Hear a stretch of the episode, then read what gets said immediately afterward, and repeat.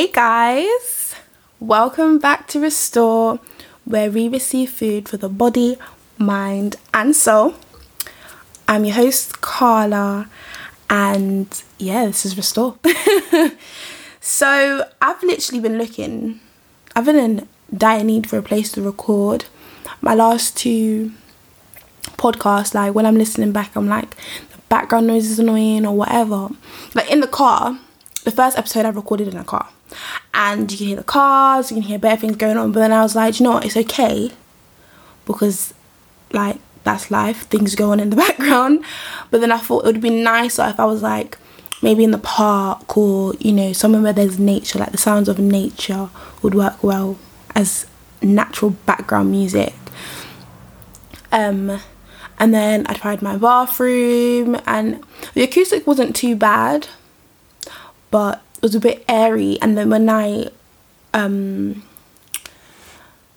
edited it, it was like my laugh sounded like I was coughing. like it was like in the in the in the recording. I was like, oh my gosh. But I found a little setup today. Cute little office like situation. And I'm hoping that it sounds better. I say that all to say, like, don't make certain setups or certain things that you think should be a certain way when it comes to starting your business or starting your podcast or starting whatever project that you want to start. Don't make the workspace put you off because when I was doing like all the workshops and masterclasses and stuff, the people that were teaching us obviously had their office and everyone was always talking about having a space and a setup and where you put your equipment and things like that. And that was quite off putting for me because it's like, oh, where am I going to record? Where am I going to get the best quality sound and things like that?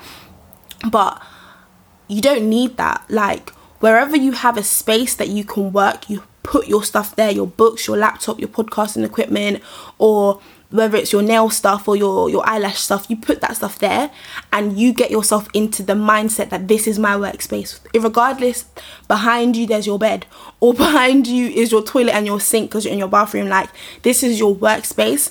And if you're able to work in those conditions or you're adaptable to a space it's going to be so much better for you in the future when you do have your office space. Like you know how one you know how to navigate different spaces. Two it just shows how resilient you are. And three you're gonna honor your space more and really be proud of how far you've come and how far you've developed when you didn't have that specific space for your brand or your product or your service in the first place.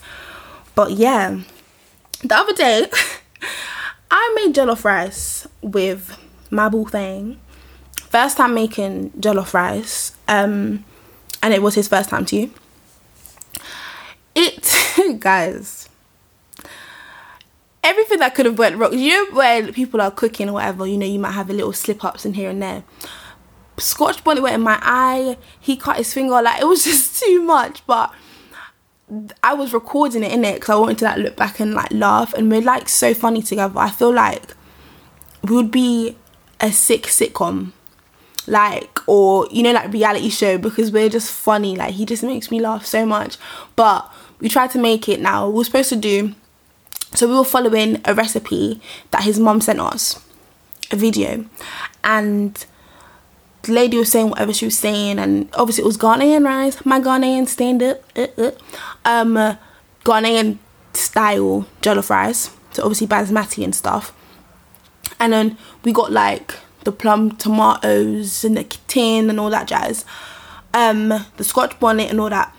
I went and put two Scotch bonnets in there because I thought you know, it's a bit of spice. But in my head, I'm not thinking like you know when you you're making something new, you're thinking, okay, this level of spice. Like you know, you're making your curry chicken or you're making, you know, whatever you make.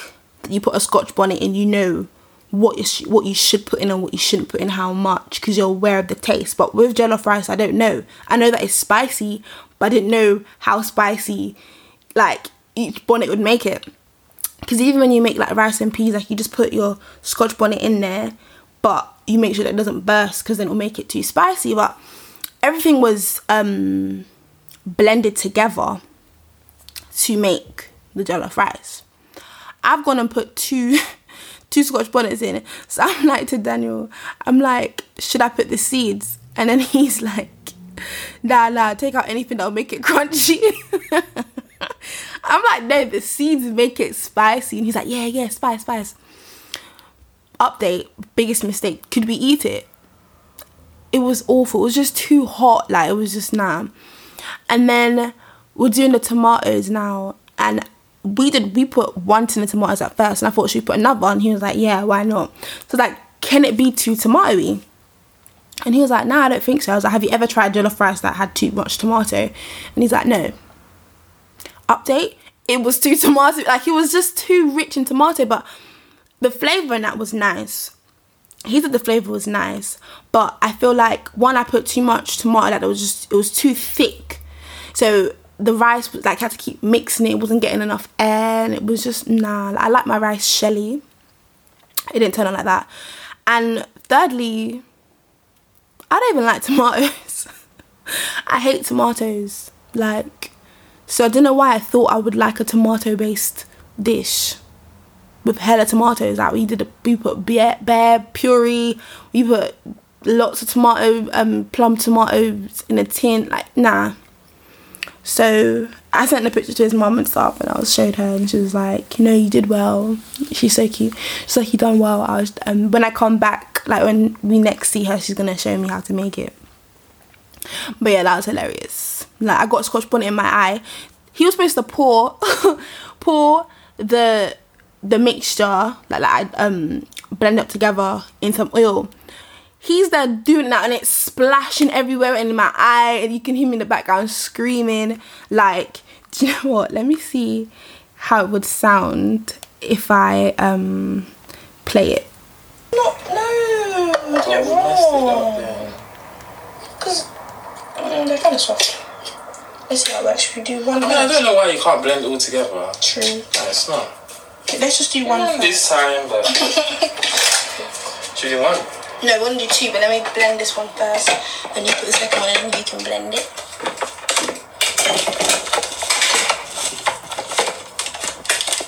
Bare cling clong clong.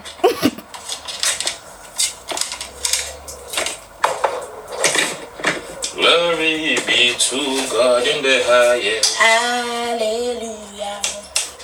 Hey. Glory be to God in the highest. Hallelujah. Everybody shout hallelujah. What is cooking about a bit of praise? Wait, let me skip it because you're just hearing this is another level of ASMR that's not even nice. um, right, here we go. She said this part is very important. I'm taste it. Hey! Oh! Just taste it a little bit. Just do your tongue a little bit. I love it. Tongue a bit. Wait, I hope this bangs. God, please be on our side. Make Okay, so he clearly the wasn't because that was too hot. And these times he's like, hey, I love it. No. Long story short, we didn't love it. it was too spicy. Like, it was just too spicy. Red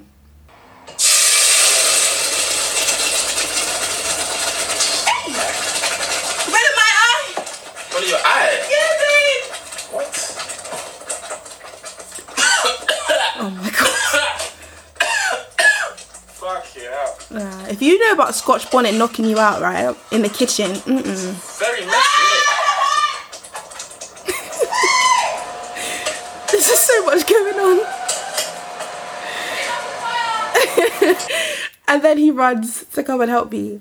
But nah, hilarious.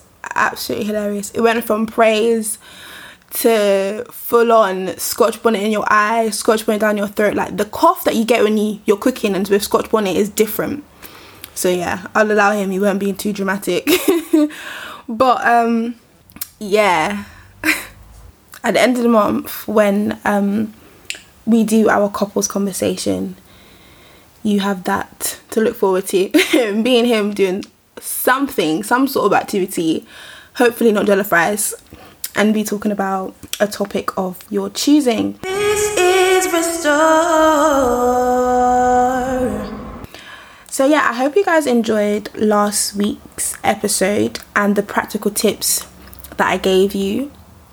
Um of course, it really does boil down to your mind and how you think and process certain outcomes when it comes to anxiety. Because, like as I said, it's about the fear of an anticipated threat, like you're thinking something's about to happen, whether it be real or imagined, like you're fearful of that outcome. And so, even though I gave these practical tips and stuff, because I feel like it's important, because usually when we're going through every anything people are like, you know, it's the way you're thinking, or why do you have, don't think like that? And we always try to go to the mind about how we think, and I don't think we're very in tune or caught up on how to process our thoughts and how to assess our thoughts and how to challenge our thoughts and ultimately change them, which is why I feel like practical tips, things that you can actually do are more helpful than just saying change the way you think about this situation or don't think like that. Because really when it comes to anxiety and things if we could control how we felt or feel about a certain situation or outcome or you know a person's actions then we would but yeah it does ultimately come down to how we process and think about things, how we process situations and people's reactions or responses to stuff that has our mind on clockwork thinking, what does that mean? And what does that mean for me and the future? And, you know? So it's your mindset and it's your interpretations that encourage more fear and more worry.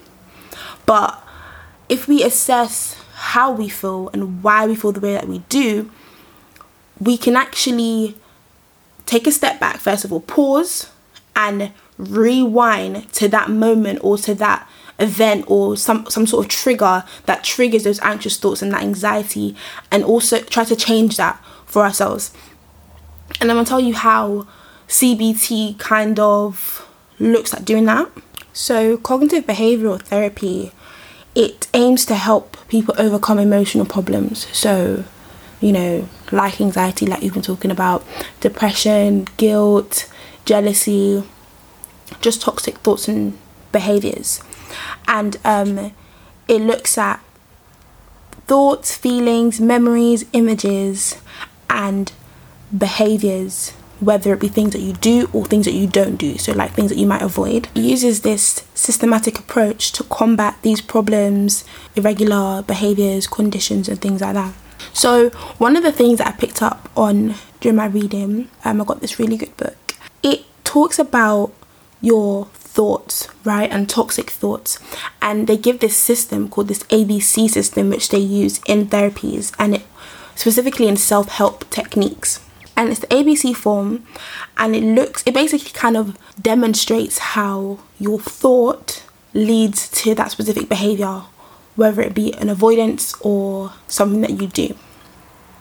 So, they say that the emotion and the behavior are a consequence of your interaction between the trigger or activating event and the beliefs or meanings that you give to that trigger or event or someone's actions. So, for example, a consequence, which is the C in this ABC format. The C is the consequence, right? So the emotion or the behavior that you might have. So you might have anxiety, for example, or you might have depression or guilt or envy. And that is a consequence of your trigger or an event interacting with the belief and the meaning that you give to it. So, what they say is one, identify how you're feeling, which is why it's so important for us to be in tune with our feelings and be honest. Like, if you're feeling jealous, if you're feeling guilty, if you're feeling depressed, if you're feeling anxious or angry or ashamed, be honest with yourself because it's difficult for you to tackle certain issues when you can't be honest with your emotions or how your body's re- reacting to a certain event or something that someone said. So, you identify that and once you identify that, you can now look at what were the two, what was the interaction, what was the trigger, and what are your beliefs and meanings that you give to that event or that trigger. Now let's assess that. So the activating event could be, or the trigger could be something that happened in the past, something that's happened right now, something you're anticipating for the future, or, you know, your own emotions. And the beliefs that you give to it. So you might be like, oh, oh, here we go again. This just proves that I'm useless, or this just proves that, you know, everyone gives up on me, or I should have known better, or, you know, like, oh, now what's everyone gonna think? So that's what you're attaching to that trigger or that um, activating event. Now, what they say is the reason why we develop certain behaviors, whether it be avoiding things or doing things, you know, acting out aggressively or isolating ourselves or, you know, falling into low moods and things, is because we have an error in our thinking. Now, this is where it becomes a bit interesting. So they talk about this thing called catastrophic images, right? So you're thinking of the worst thing that could possibly happen and you have that image in your head. For example, if you have a fear of abandonment, you might think in your head, anytime you get into a relationship or you develop friends, you have this image in your head that, well, I'm just going to be left alone and people will avoid me or ignore me or hurt me. And so, what they say is that you should question yourself, question your, your own thoughts to identify the errors.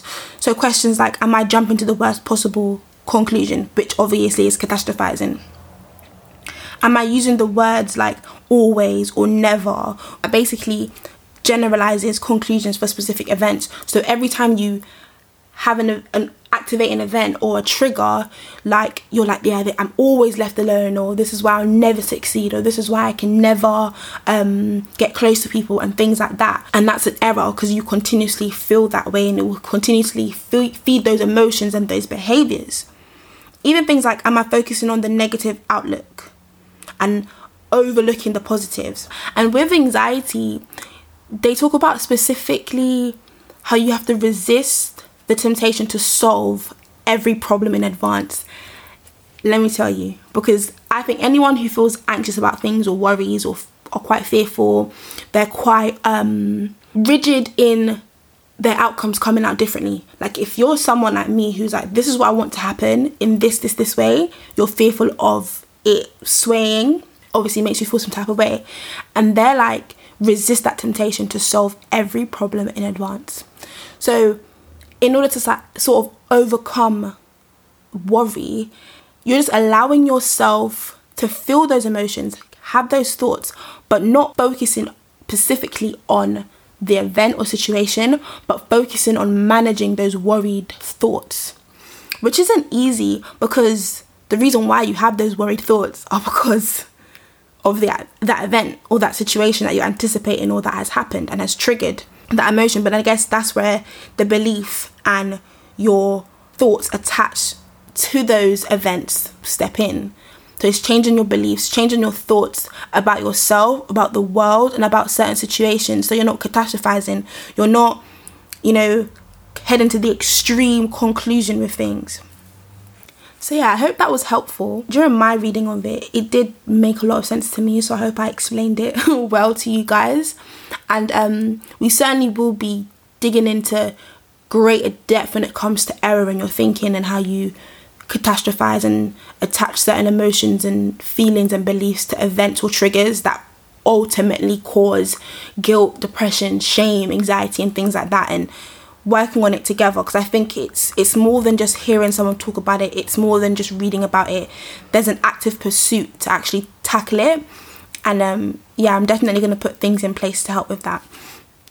But ultimately, the use your sense tips are practical. They're tangible. They're things that you can actually do on your own as well. When it comes to analyzing your thoughts and your feelings and stuff, especially when it comes to CBT, it is in a professional setting more often than not, even though there are self help books and things that can help you. If you're in a deep rut and you're suffering with this quite intensely, doing it on your own is difficult because then you might even go and think, oh, am I even doing it correctly? Which will add on top.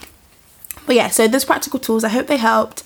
Um, let me know if you've if you've used them and what things you do to help with those sort of feelings and thoughts. So yeah, um in saying all of that, last week I said that I wanted to talk about energy and the subconscious mind.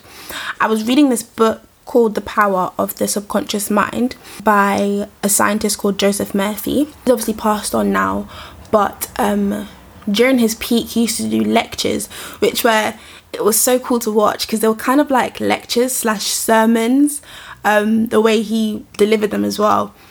And he was basically integrating science with Christianity. I found them quite interesting and I enjoyed them. And I sort of interpreted a lot of things that he said for myself and I applied it. And to be honest, a lot of things that I've read in the book and listened in from his lectures were things I already knew, things that I already learned or grew up knowing or, you know, read in the Bible. But um it was just refreshing to see it in a scientific context and drawing from different philosophical ideas. So, yeah, I'm going to start off with this quote. He said, You are a gardener and you are planting seeds, in brackets, thoughts, in your subconscious mind all day long based on your habitual thinking. As you sow in your subconscious mind, so shall you reap in your body and environment. Now, everyone knows the scripture about what you sow, you shall reap. It's been reused and used in different contexts, different kind of books, different philosophies and things like that, but I know it to stem from the Bible. And it relates to anxiety and the effects of it as well because it's like the habitual thinking that you have, the constant thoughts that you have, the constant images and attitudes and feelings you associate with certain events and triggers make that consequence, right? Make you avoid going to certain places, make you behave a certain way, make you act this way or say these things. He also talks about how the subconscious mind draws on the energy inside you. So, your habitual thinking, that's what your subconscious mind is based on. So, whatever you're thinking about, the deep the desires, your embedded thoughts, suppressed memories, are the basis of your subconscious mind. And he discusses how your subconscious mind is what creates your environment, makes you who you are, changes your body, creates your body, creates the inside and the outside. From that, I thought, you know what? This notion of bad energy stay far away, you know, that person has negative energy or that person sucks the energy from the room or keep your negative vibes, I thought, you know what, this will be so interesting to talk about. And I went in to look for more insight into energy and like based on the basis of what he said about the subconscious mind and just about our bodies. And what I found was so interesting because I never really tolerated all that talk about energy and like, yeah, this, this, that. I used to think, mm, I know for me, I say my spirit don't take people that's the energy for me. It's a spiritual, more of a spiritual feeling. Like my spirit doesn't sit right with this place or doesn't sit right with these people. So I went into more depth about energy, not based off of astrology or based off of certain beliefs and stuff like that, just based off of what it is. What I found was that whether it's good or bad, it's powerful and it's going to flow through you. That was the conclusion that I came to because energy is everywhere. Energy is in everything, it goes through everything, it is everything. Whether you want it to or not, it cannot be contained. It travels in many directions, it goes to places we're not in. Like, I'm in my humble abode, and my voice has traveled to where you are. And depending on where you are, it's reaching further than that.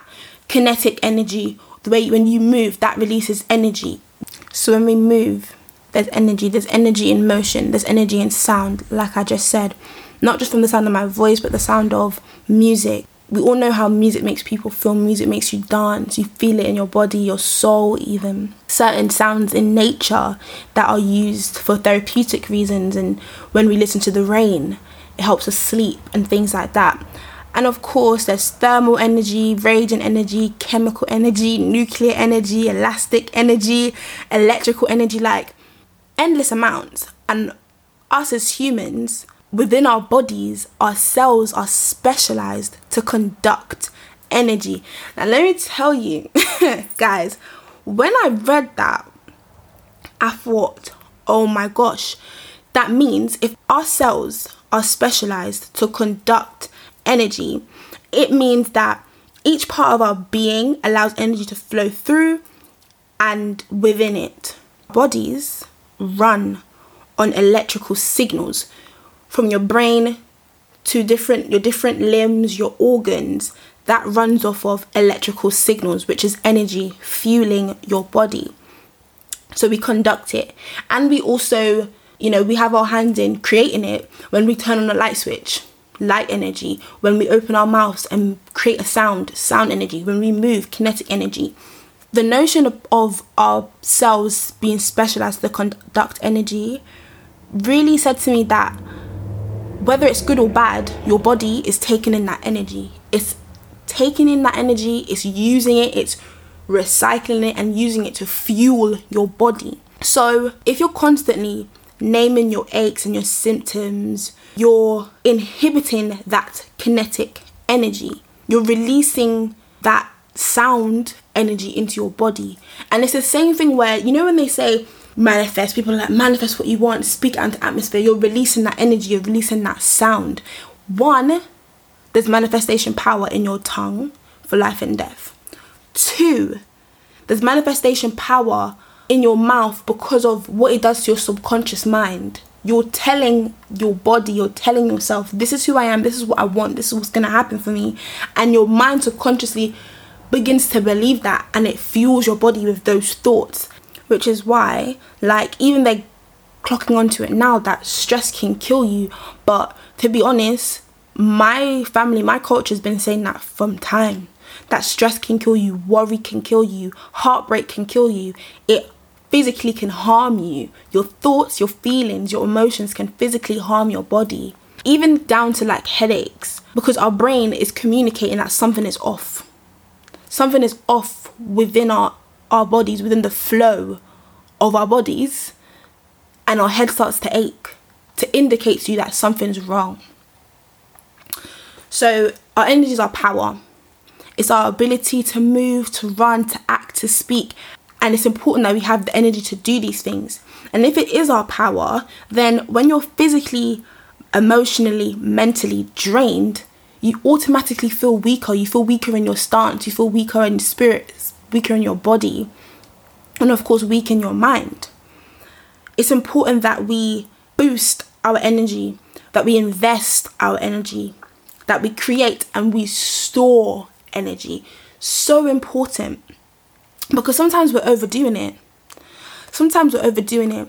Whether it be you're overworking yourself, whether it be you're emotionally giving of yourself or spiritually giving of yourself is draining and it's important that we store that energy. So, I want to talk about how we can preserve our energy so that you know, obviously, we're better versions of ourselves and that we're happy and we're healthy. This is restore.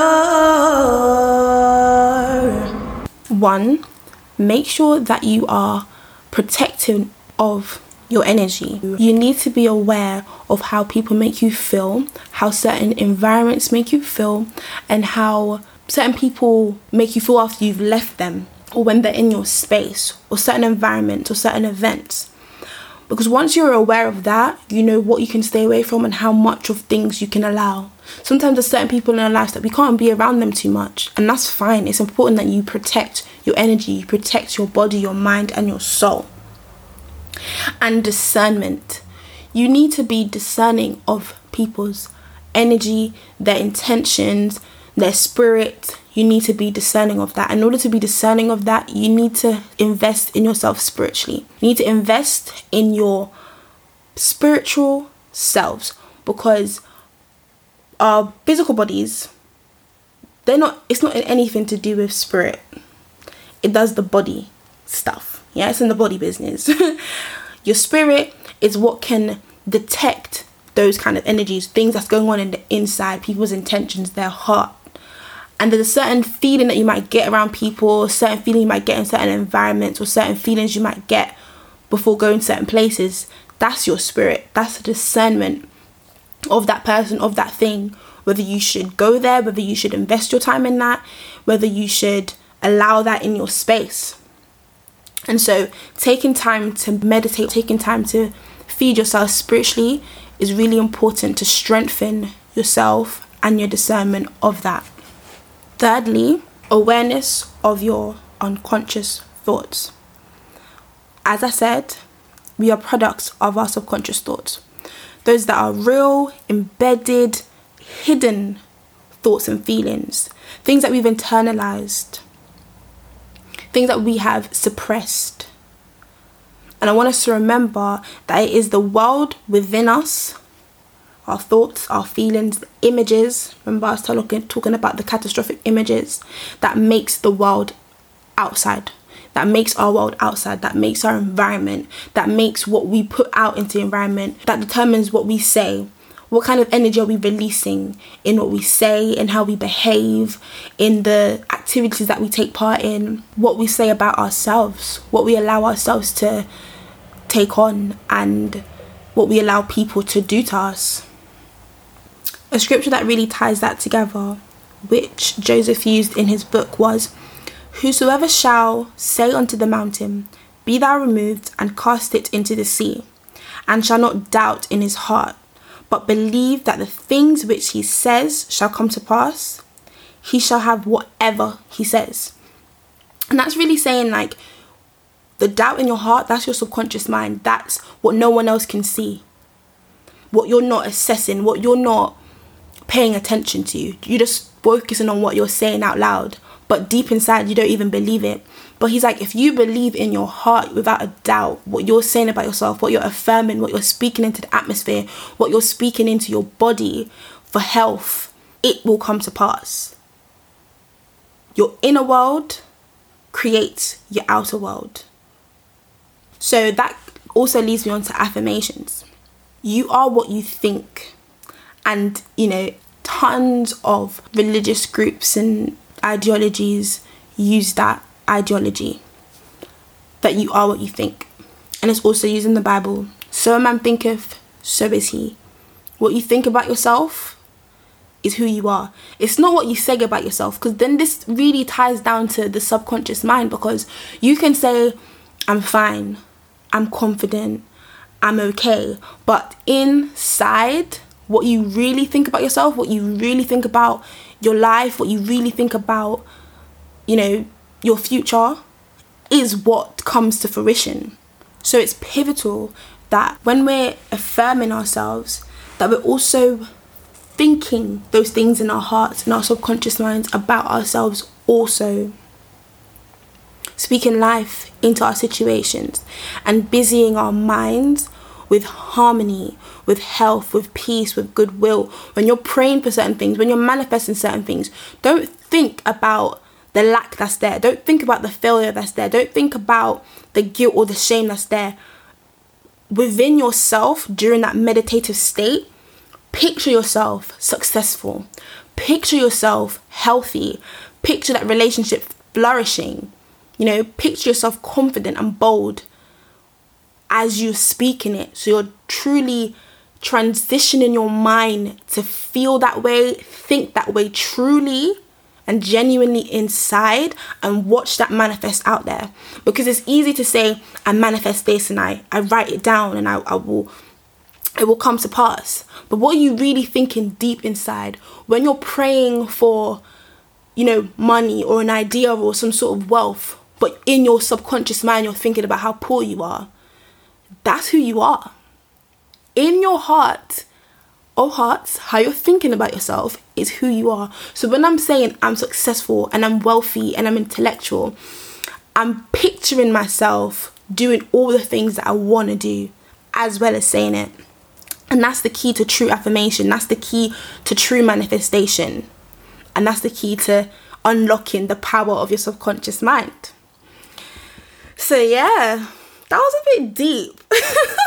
that was a bit deep it was full on and there's a lot of things that we could have really assessed and pinpointed.